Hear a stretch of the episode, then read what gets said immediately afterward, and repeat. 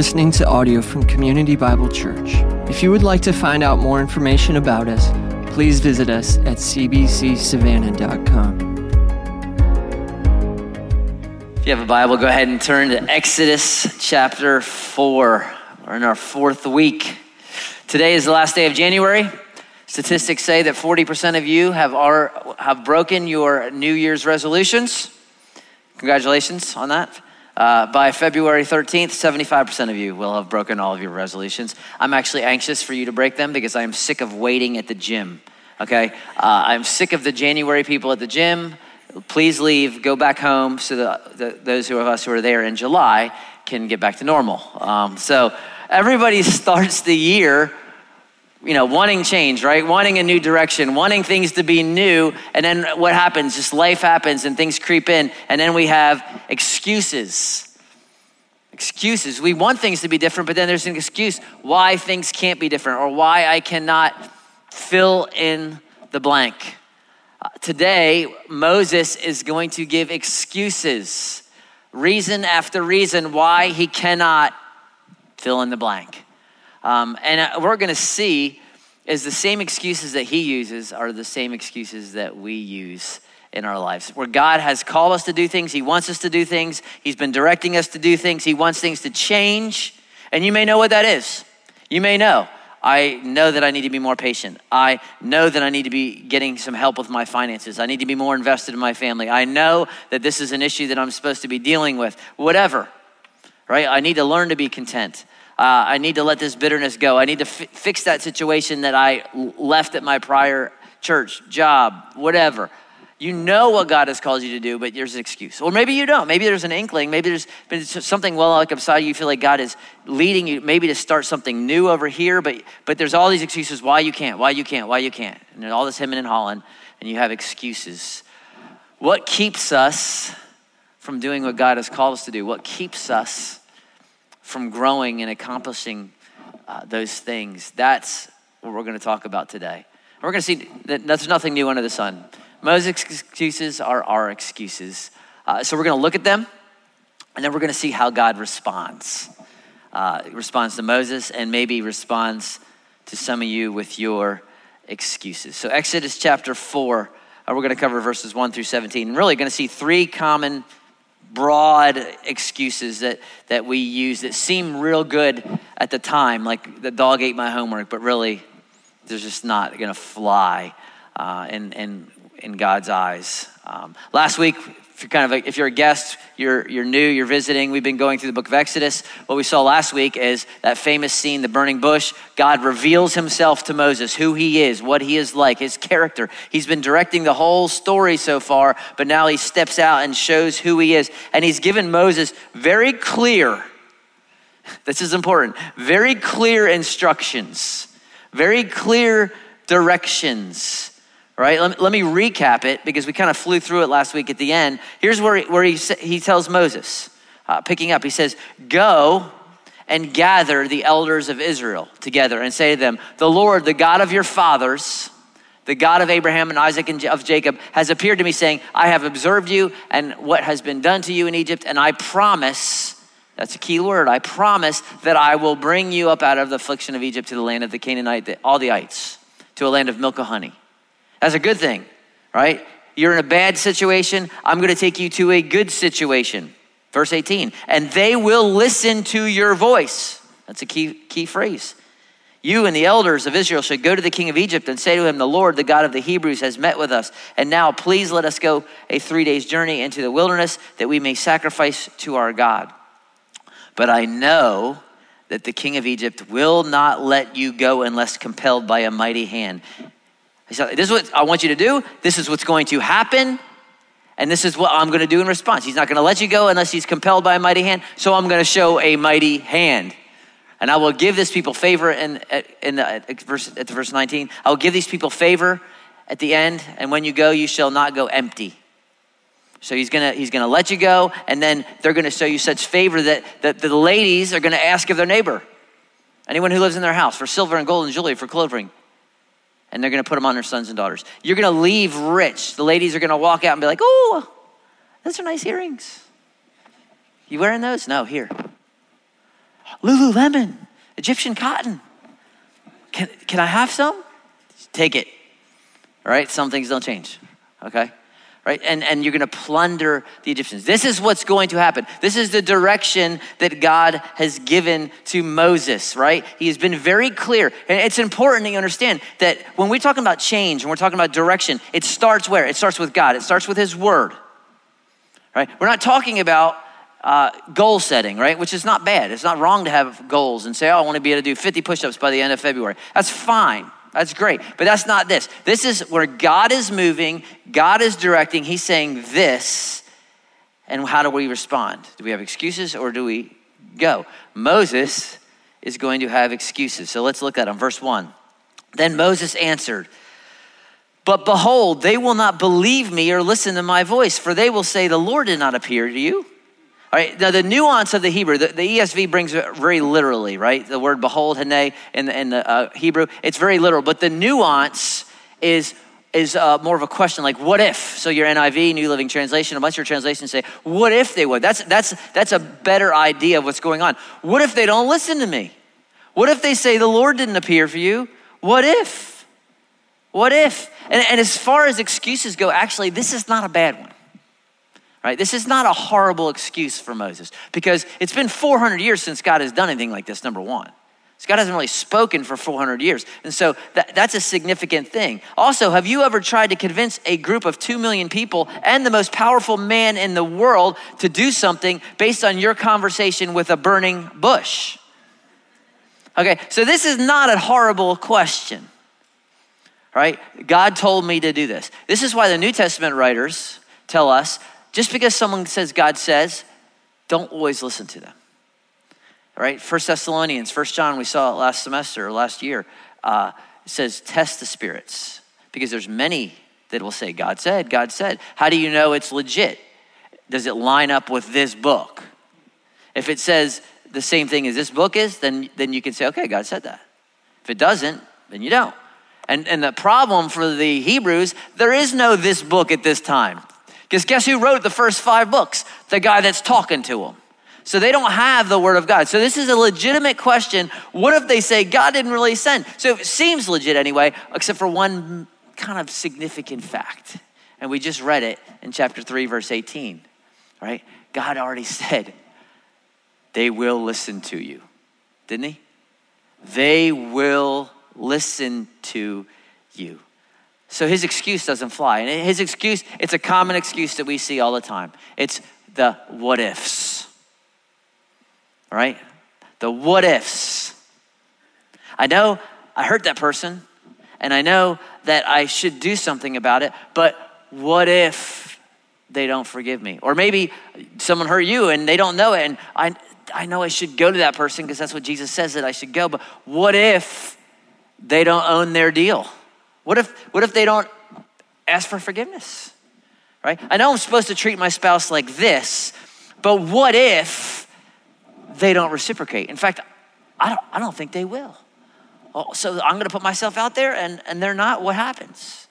I know, I know I shouldn't be dating this non believer, but he's got a job and he's cute and he has a motorcycle, right? And what if this is my last chance to get married. What if no one else comes along? What if? I know God has called me to live generously, but you know, we're, we're pretty tight right now and I got college loans. What if, if I, if I do what I feel like God wants me to do and right the first check of the month goes to, to the Lord? Well, what if I need X? What if the transmission blows? What if there's hot? What if? Right? I know that every time I go out with those group of people, I end up in a bad place. But what if I say no? Maybe they don't want to be my friend anymore. What if? I, I, I know that purity matters, and, and, and I should be in this relationship with this, this guy, with this girl, that, that God cares about my purity. But if, if, if I say no, what if they, what if they dump me? If they break up with me? I know I'm struggling with this issue and, and no one knows, but, but what if I tell somebody? What if I actually do tell my community group? What if I do tell my accountability party? What if they, what do they think of me? My parents want me to be X, but I feel like, God, you want me to be Y, but they're investing all this money in my college and they've, they've been dreaming of me being a, you know, a neurosurgeon for so many years. What if, I, what if I tell them that I don't feel like that's where God wants me? What if? What if? I know I have, a, I have a passion to start this and I'm really good at this, uh, but what if the economy crashes? What if, what if it doesn't work? What if, what if you can, what if yourself to death? What if I go all in and follow in Jesus? What if he makes me move to somewhere where the jungle where I gotta, you know, run around in a loincloth eating locusts? What if? What if I end up single? What if I get married? What if I don't get married? What if I have kids? What if I have too many kids? What if my dog gets pregnant? What if, what if, what if? You can what if all day long, right? Enough with the what ifs, right? You cannot, you cannot keep doing that when God has been clear, when He's given direction. Here's a big what if, and this is probably Moses' what if. What if I fail? Right? What if it doesn't work? What if? I mean, if you think this, Moses is probably like, um, God, I don't know if you know this, but I tried this deal 40 years earlier.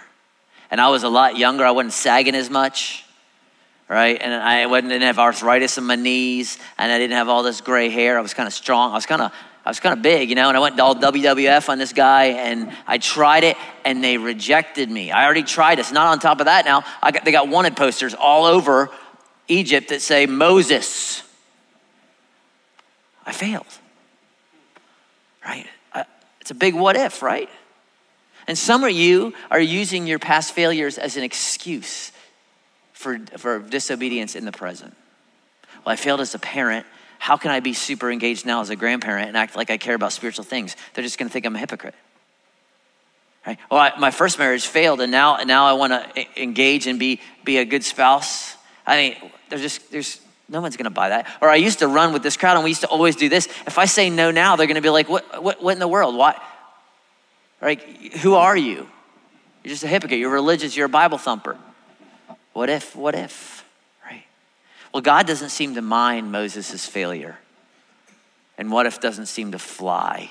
It's not an excuse. See, what if is rooted in fear. It's actually rooted in unbelief fear of the unknown. What's going to happen? It's, it's, it's actually a myth because we think we I can't control that if I do that. You're not in control anyway. It's actually a myth, right? So the solution, the solution to your what if is faith. It's belief. That, that's, the, that's the command, right? Now, now, the opposite of fear is not faith right? They're not actually, sometimes you're opposite of fear is faith. Actually, fear is a feeling, faith is a choice, it's a gift. So they're not the opposite. But the way you combat fear is with faith. You can still be afraid and have faith. But the way you fight fear is with faith. And what God is trying to do here is to build his faith. Remember, we're talking big God, small man. Remember that we talked about that the very first week. It's a theme that constantly comes up, right? Big God, small view of man.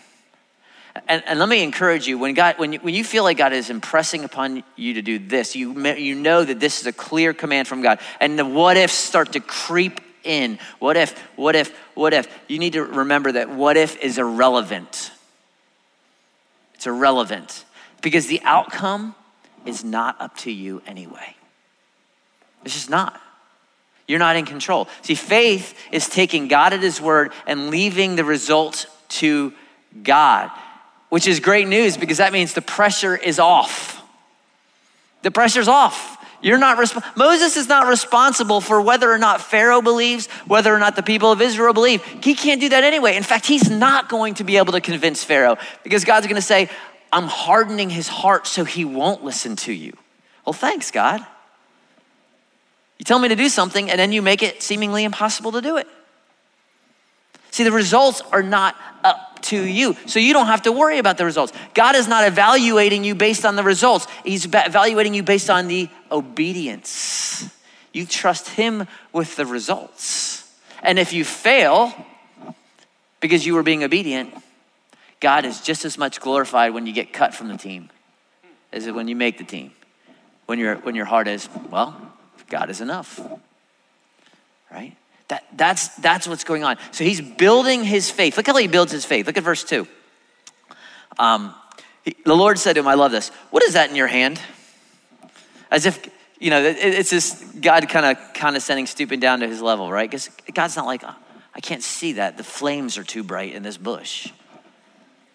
What is that in your hand? It's like when we come home and, and Maisie, who our, our puppy who gets into everything, she must be able to climb, you know, cabinets because she can find stuff on the top shelf. And there's just trash everywhere. And, and we can see the trash and we know that she's gotten into the trash, but what do we say? What is that?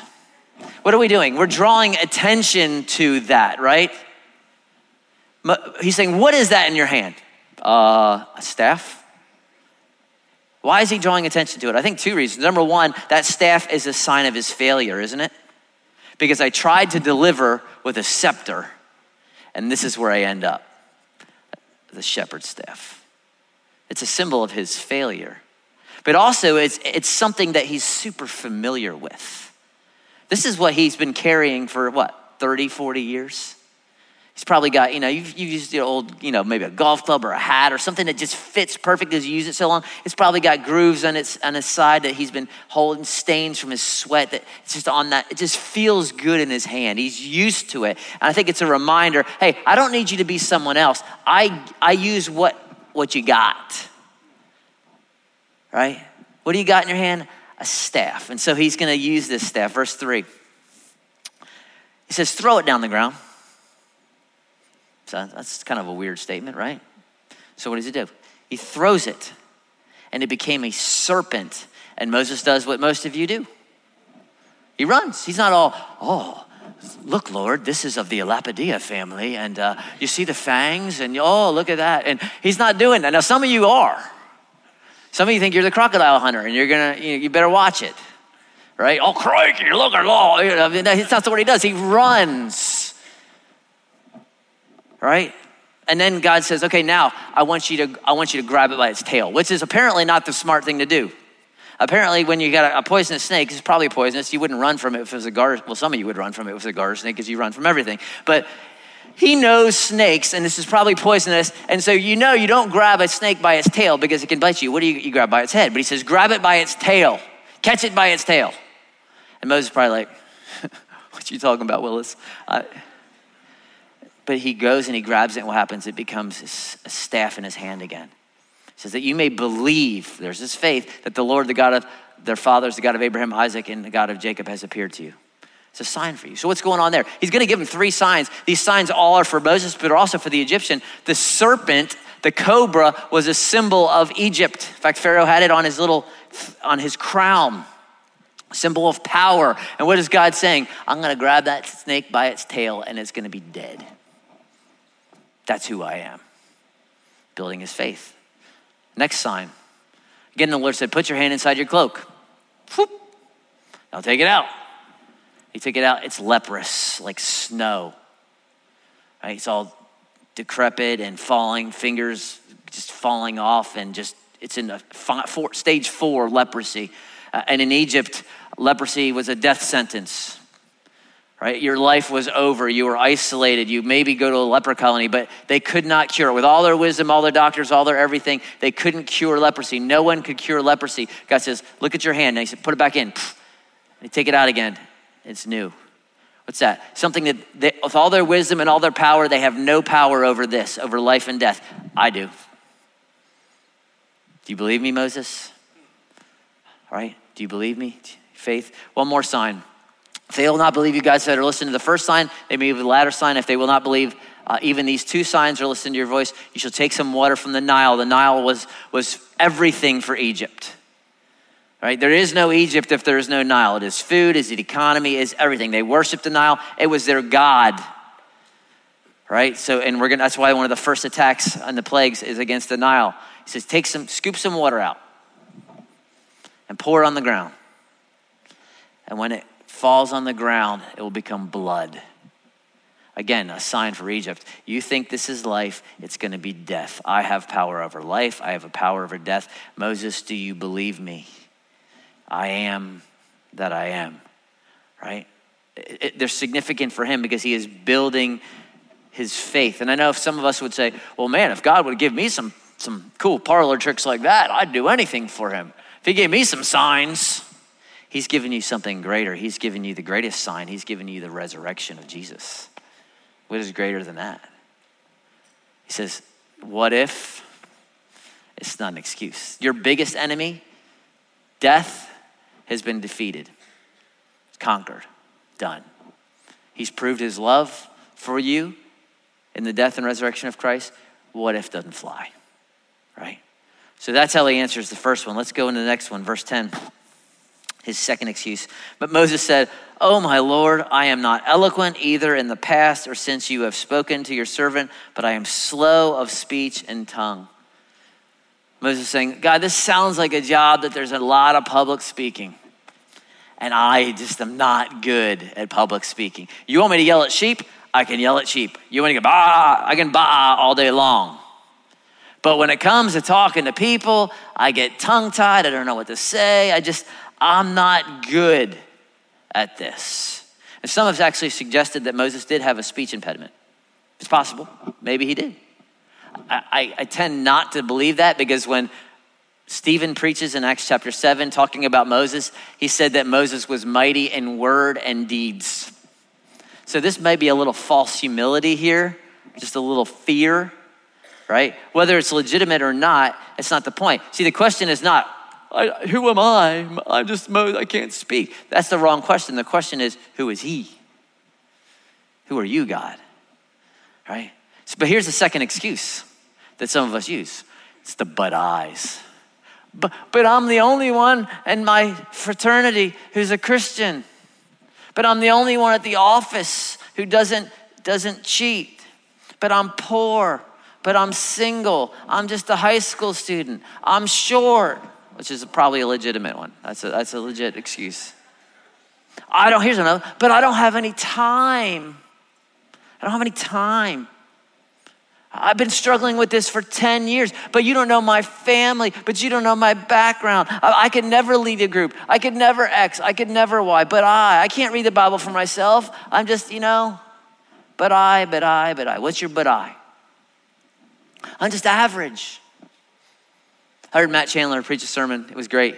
He said, Hey, just so y'all know, everybody here, you're average. I know your mom told you otherwise. It's the one time she lied to you.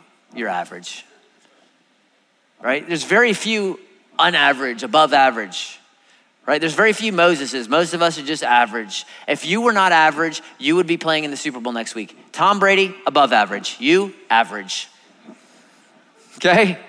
But here's the good news God uses and delights in the average. And He can use the average. Now, if you're above average, God can still use you. It's just much more difficult because you know it and you rely on your giftedness and on your strength and not on Him. Right? How do you handle the but eyes? The good news is it's not about you anyway. It's not about Moses, right? And, and here's what I love God does not do what our culture would do. Oh, Moses, that's not true, right? That's not true. You're good enough, you're smart enough, and daggum it, people like you. They love you right? In my generation, we had this little book still out there, I'm sure, Little Engine That Could, right? Remember it? I think I can, I think I can, I think I can, right? And as soon as he gets, oh, I thought I could, I thought I could, I thought I could. That's, that's what we're taught, right? You can do anything. Even like the next generation, my kids' generation, Blues Clues, the original Blues Clues, the, the purest version with Steve, not the modern day craziness that's on there, right? But the closing song, you remember the closing song? Me and you and my dog named Blue can, you can do anything you want to do. Let me add another line. That's not true. I cannot become a Jedi Knight. I cannot become an NFL linebacker. I don't care how much I want it.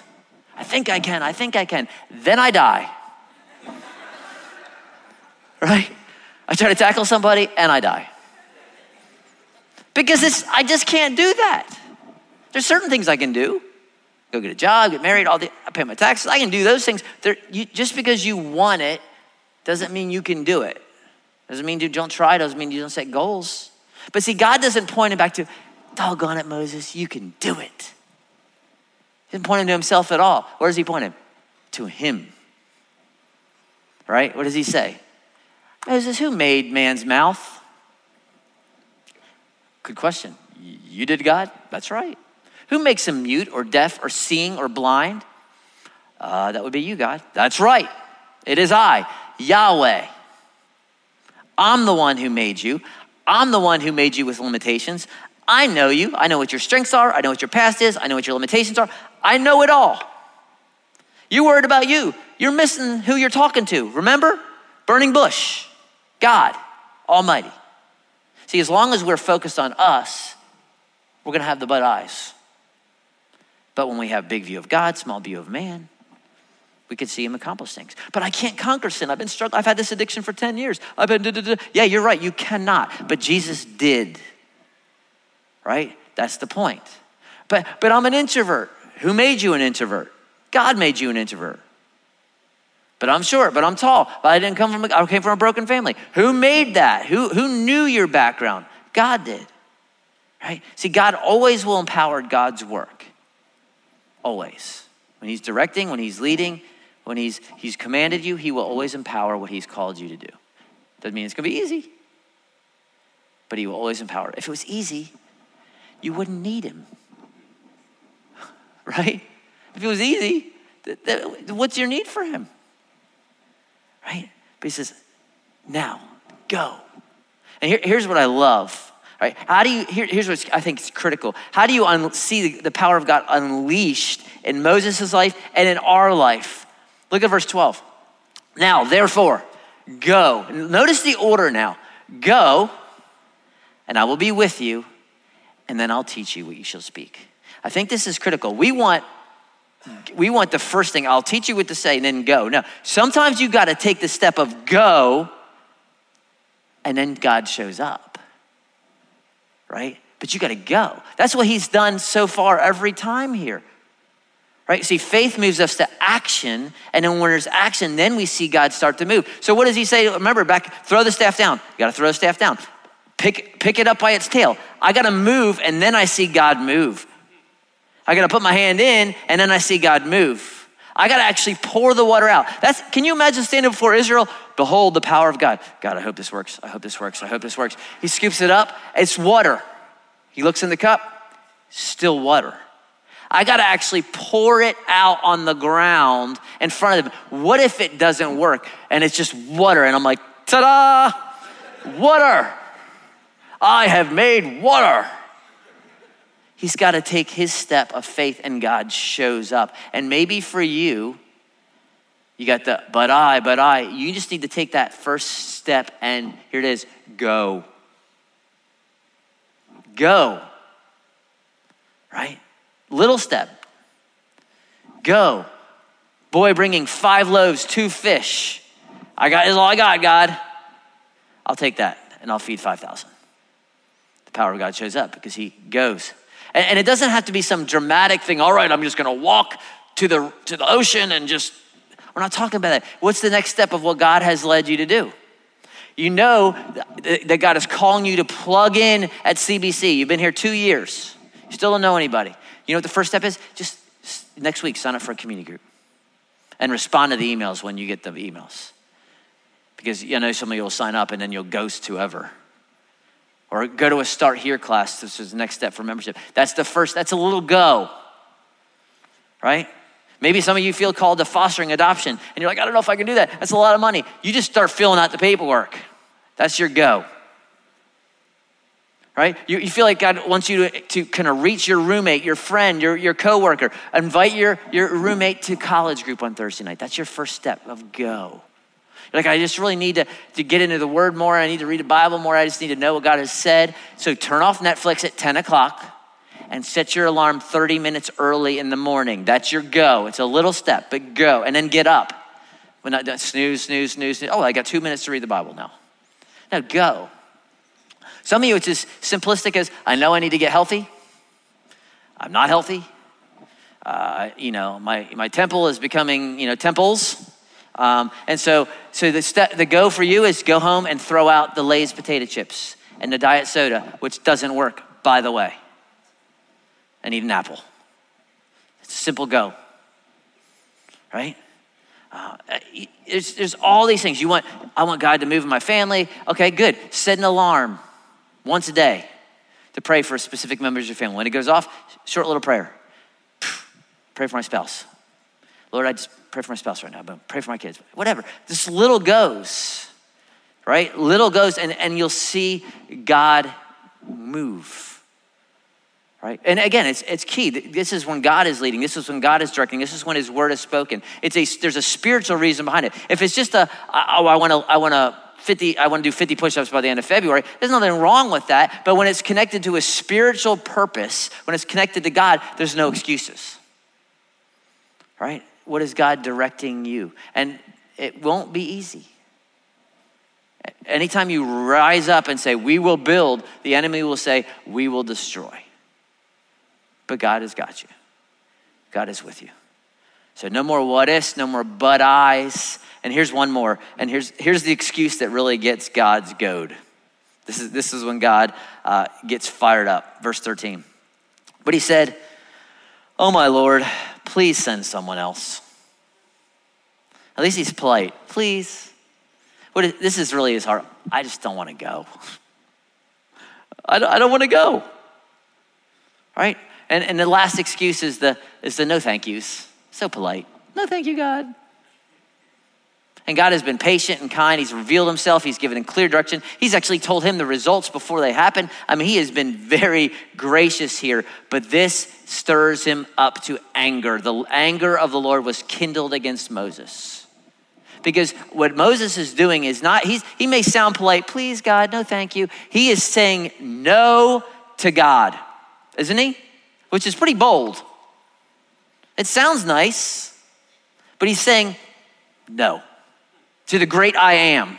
As he's hiding his face with no shoes on, no. It's not a good place. And does God love him? Yes. Is God compassionate towards him? Yes. But God's anger is kindled because he is saying no to God. It's not a good place for the people of God.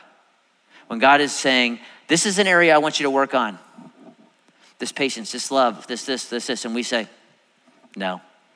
No, thank you, God. I want you to serve. I want you to be involved. I want you to love on this person. I want you to forgive that person. No.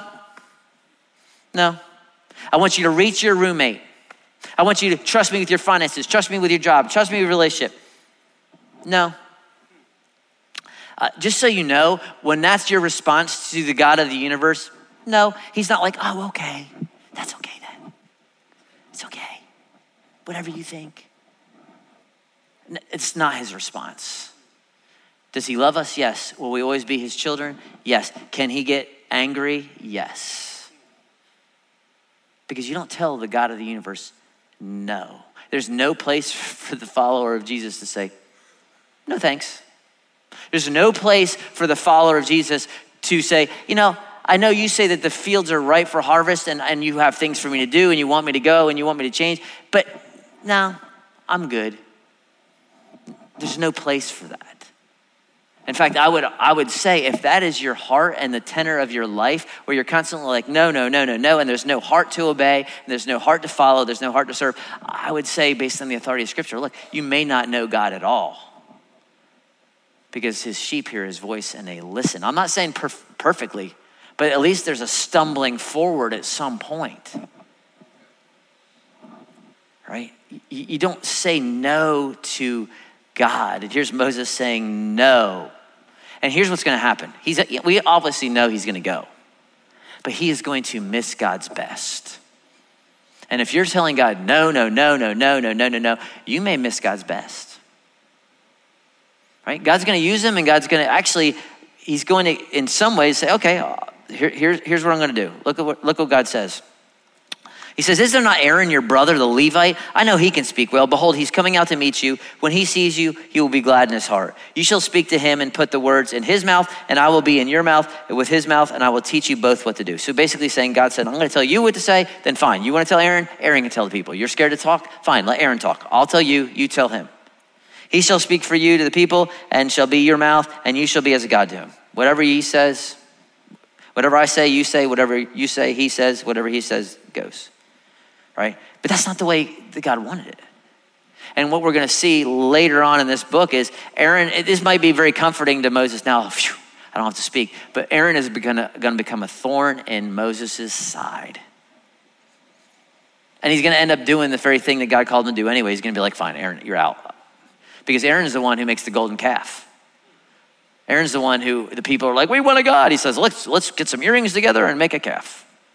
And pulls people away. So Moses has got to step in. He misses the best, which he ends up doing anyway when he finally grows up. Right? And so, verse 17, here's how, here's how the section ends. He says, he reminds him, You're going to go. this is not a suggestion. So, take your, your staff in your hand, your hand in your the staff, the one that you will do the signs. He pulls him back again to his, his failure again, his symbol of failure. It's also, remember, a symbol of rejection because the Egyptians hate shepherds, but God is going to use a shepherd to deliver. He says, You just take this symbol of failure, take this symbol of rejection, and watch what I'm going to do. You just watch. And that's what he does. And I think the encouragement for us this morning is Moses goes. And Moses grows up. And he gets over his excuses. No more but eyes, no more what ifs, no more no thank yous. He goes. And so if you've been but eyeing and, and uh, what if and no thank you, it doesn't, it's not too late. Right? Because he becomes one of the greatest, if not the greatest, uh, hero of the Old Testament and does some amazing things, and God uses him. And he grows and he learns. So if you're like, well, but, but, but I'm just, I'm just not smart. I'm just weak. I'm a nobody. I'm poor. I'm, remember what the Apostle Paul reminds us in 1 Corinthians. God chose the foolish things of the world to shame the wise. He chose the weak to shame the strong the low and despised. He chose uh, even the things that are not to bring about things that are. Why? So that no one can boast except in God. He uses a Roman cross, a symbol of shame and cursing, to bring about life and hope. See, that's what God does. So, what is your excuse this morning? What is, what has God been making clear in your life? Really? I mean, I don't know. What is that thing that you know I'm supposed to be dealing with or I know I'm supposed to do? And what are you doing? What ifing? But eyeing? No thank youing? They just, they just don't fly. Right? But God is with you. And God is with us. If we'll trust and believe and we'll go, we won't miss his best for what He's calling us to do. Let me pray, uh, and we're going to sing. And just use this time again to ask God, what are, you, what are you calling me to do? That's why we have some singing afterwards, just to reflect, to sit in it, to ask questions, uh, to respond uh, to God, and, and let you, as you sit there or stand there, uh, respond to whatever God's leading, whatever God's doing, how He's directing. So why don't you stand? We'll pray and then we'll, we'll sing just a few songs. Father, just by your Spirit, lead your people uh, to not make excuses, to go, to follow, to obey, to trust. For you have proven yourself time and time again, and you are good. Use us for your name's sake, Lord. I just pray for the person here that's that they're, they're like Pharaoh, they're, they're hardening their heart, that they would not, that they would soften, that they would listen, that we would be tender, uh, and that you would speak directly to us by your Spirit who dwells in us and lead us towards yourself. It's in Christ's name I pray.